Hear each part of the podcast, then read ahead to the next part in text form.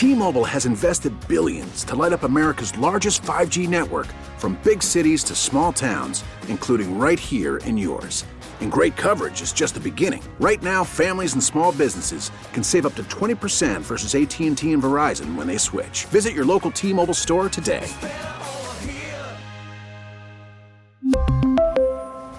Plan savings with 3 lines of T-Mobile Essentials versus comparable available plans. Plan features and taxes and fees may vary.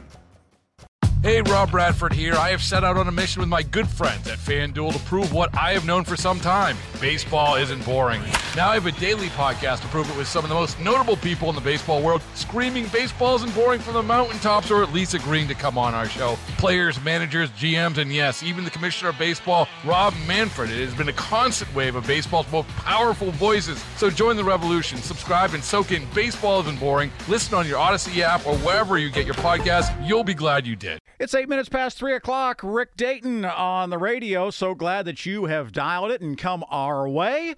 100.1 FM and AM 1020. That's how we're going to connect today. If you want to be part of the conversation, you can do that. 412 922 1020 is how you can call as we are talking about a lot of different things related to what's been going on in Ukraine, what's been going on half a world away, and what exactly is happening with the Ukraine Russia situation. We have a couple of different ways that we're going to do that today. We're going to be visiting with a vice admiral retired from the U.S. Navy, and we're going to talk about what they are doing for military readiness. And we are also going to be visiting uh, with uh, somebody who was talking to us from Brother's Brother Foundation about how they are taking a big load of medical supplies from Allegheny Health Network and taking those to Europe and to Ukraine as well to help in that battle. And we're also going to start by visiting with my father, Dave Dayton. He ran a business with my mom called Slovak Folk Crafts for a number of years out of Mercer County in our hometown of Grove City. And what they would do is that they would import items from Eastern Europe, from Slovakia, from Poland, from a number of the Eastern Bloc countries or former Eastern Bloc companies. And they would then, countries, and they would then sell them here in the United States and turn around and send the proceeds back to churches there in Eastern Europe to support their churches and their churches' growth. And he joins us right now on the Disc Institute of Pittsburgh Newsline. Dad, how are you? Fine, Rick. How are you? I am very well. Hey, I uh, want to give you, you an opportunity to first of all talk about the first time that you went to some of these Eastern Bloc countries, countries that were communist as you were growing up in the 40s and the 50s and the 60s, uh, and and what it was like for you going there, realizing that many of those people were considered enemies of the United States during the Cold War. What was that like for you? Well, I will start with the very first time that I ever set foot on Russian soil. Uh, my feet just trembled because I never imagined that in my lifetime I would have an opportunity to go to Russia. And I went there uh, as well as part of a mission trip to uh, take the uh, Bible teachings to public school teachers in Russia. And that was just uh, just an amazing wake up call to me to say, my goodness, look how things have changed. Russian people different than how they'd been represented to you growing up? Yes, absolutely. The thing that surprised me the most is how similar they were to us. We had many more similarities than we had differences. And of course, we were talking to everyday people, just like we are everyday people. We weren't talking to politicians or uh, people like that. Uh, and and they loved their kids just like we loved our kids. They worked hard just like we worked hard. But it was just a, a real eye opener for me. As you traveled about other Eastern Bloc countries, as you went to Poland, as you went to Slovakia, as you went to Hungary, as you went to uh, Ukraine, and things like that. Similar type of people, different type of people. How how would you categorize that? I mean, because in reality, many of those countries are smaller than some of our states, right? I mean, it's not like you're oh. going that far apart from one to the next. Absolutely, yeah. I mean, yeah, Ukraine. Uh, I'm sorry, uh, Slovakia, for example is less than uh, about yeah I'd say less than half the size of the state of Pennsylvania. Right. So what And- about and they- Ukraine? what did you and they find have there? five million people there. Right, right. As you went to Ukraine, what did you find there? How did you find the people to be? uh, very godly people, very friendly people. They're very family oriented. And uh, as I, again, I would have to say with each of the countries that we visited, and, and you know this already, but I will just mention that we weren't in um, parts of the of Eastern Europe where people are very different than we are. We were uh, in the parts of Europe where many of our ancestors came from. That doesn't happen to be true in our case, but a lot of the people around here uh, have relatives that are from those particular countries, like Slovakia and Poland and Ukraine and, and even Russia. The other voice on the other end of the line is another Dayton. It's my father, Dave Dayton, talking about his experiences of doing business with many of these countries in Eastern Europe. Right now, Ukraine certainly is uh, is bearing the brunt of the Russian forces as they continue to to battle there. Um, how much have you been able to keep in touch with friends in Ukraine, and, and how often are you hearing from them? Well, some more than others, of course, but uh, the one that we have had most contact with, certainly within the last week or 10 days, is a young man whose first name is Misha, spelled M-I-S-H-A. And his dear wife is Inna, I-N-N-A. And they live in the western part of Ukraine in uh, a city of Rivne. And I thought they were in a very safe part of the country because they're way over on the western side, almost uh, on the border with Slovakia. And of course, Ukraine borders Russia on the eastern side. And that's where all the troop buildups were, were taking place by the Russians. So everybody thought that's where all the battles were going to be. But as it turned out, the, the fighting is taking place primarily in places like the capital city of Kiev, which is right in the north central part of the country. And there again, uh, they are, the, the Ukrainian people are really surprising uh, the enemy, but I think also a lot of other people around the world how very devoted they are to their country.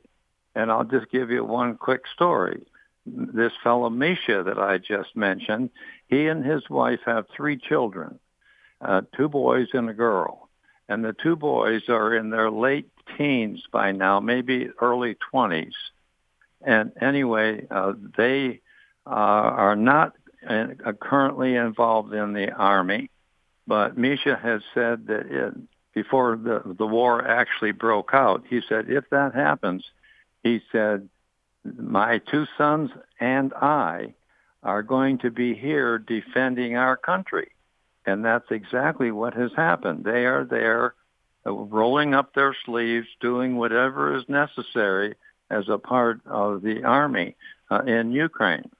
Rick Dayton Show continuing on KDKA, 20 minutes past 3 o'clock. Blue skies, sunshine, a little chilly today, but boy, by the weekend, 64 on Saturday, 68 on Sunday as we go back to the Disc Institute Pittsburgh Newsline. We're been visiting with my dad, Dave Dayton. Dad, as you were talking about the uh, the conversations that you have had via email with Misha and, and some of your other friends and contacts there in Eastern Europe, let's go back to the Ukrainian context. How much are they being filtered as far as emails that are going out from Ukraine, sanitized, if you will? Is there any of that going on, or are things just coming straight through? Well, I was very concerned about that when this started about a week ago because I was getting uh, email communication from Misha every day.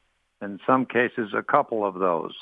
And that was started on last Wednesday, and then I got uh, more communication on Thursday, but I went Friday and Saturday and I got nothing. And my mind immediately said, oh no, their communications, the internet service has been disconnected. But then it came online and said that Elon Musk, uh, the founder of Tesla Automotive, had made available his communication system to all of Ukraine. And so everything was working fine. And sure enough, Sunday morning, I had another email from Misha as well. And so he's been doing a wonderful job of keeping us up to date on what he and his family and, and the people that he knows there in Western Ukraine are having to deal with. How much are they able to communicate with other Ukrainians? Has that been limited? Has that been cut off because of what's happening in the in the attacks? Not that I know of. He hasn't indicated that. No, I think that they do have uh, good contact that way because he has talked about how good the spirit is there, meaning the dedication to defending their country almost at whatever cost. Now, of course, what they are saying is that they don't have a lot of military power. Like that just hasn't been something that they have been able to do. But they're saying that uh, if they can get that kind of protection, they can stand the, their ground. Uh, who knows for how long? But they're willing to do that.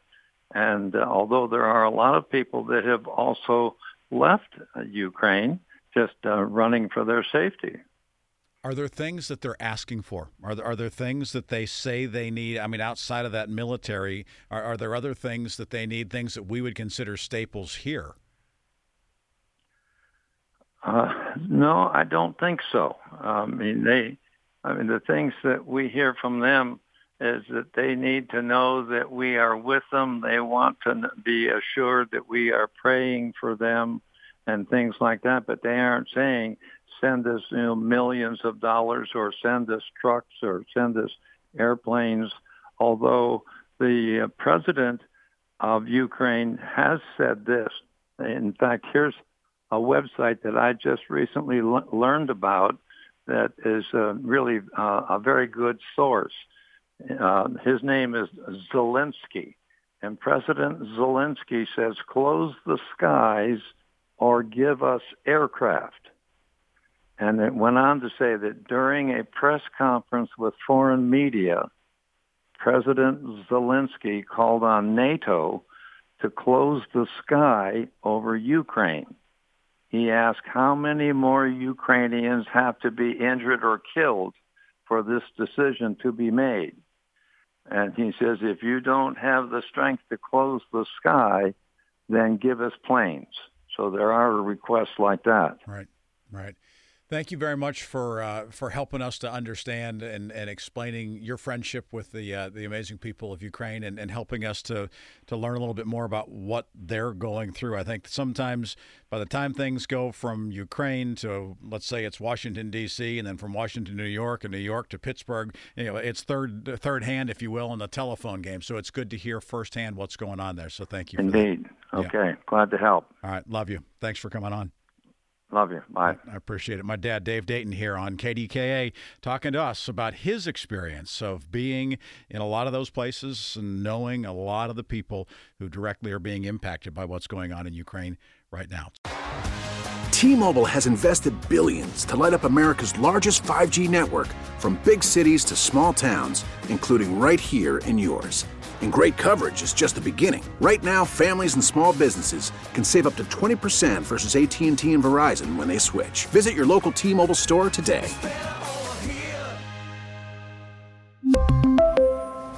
Plan savings with 3 lines of T-Mobile Essentials versus comparable available plans. Plan features and taxes and fees may vary.